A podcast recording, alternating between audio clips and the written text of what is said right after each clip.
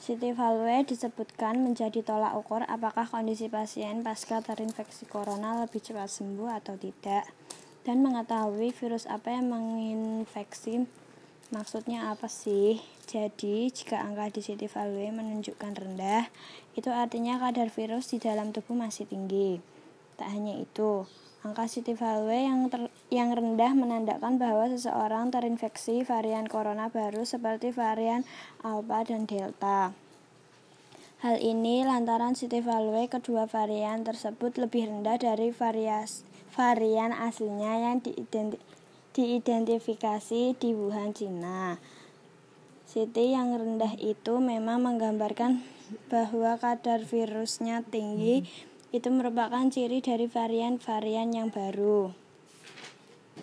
Kata Menteri Kesehatan RI Budi Gunadi Sadikin dalam konferensi per, nah, pers Jumat 9 bulan 7 2021. Yang alpha itu lebih rendah dari varian yang di Wuhan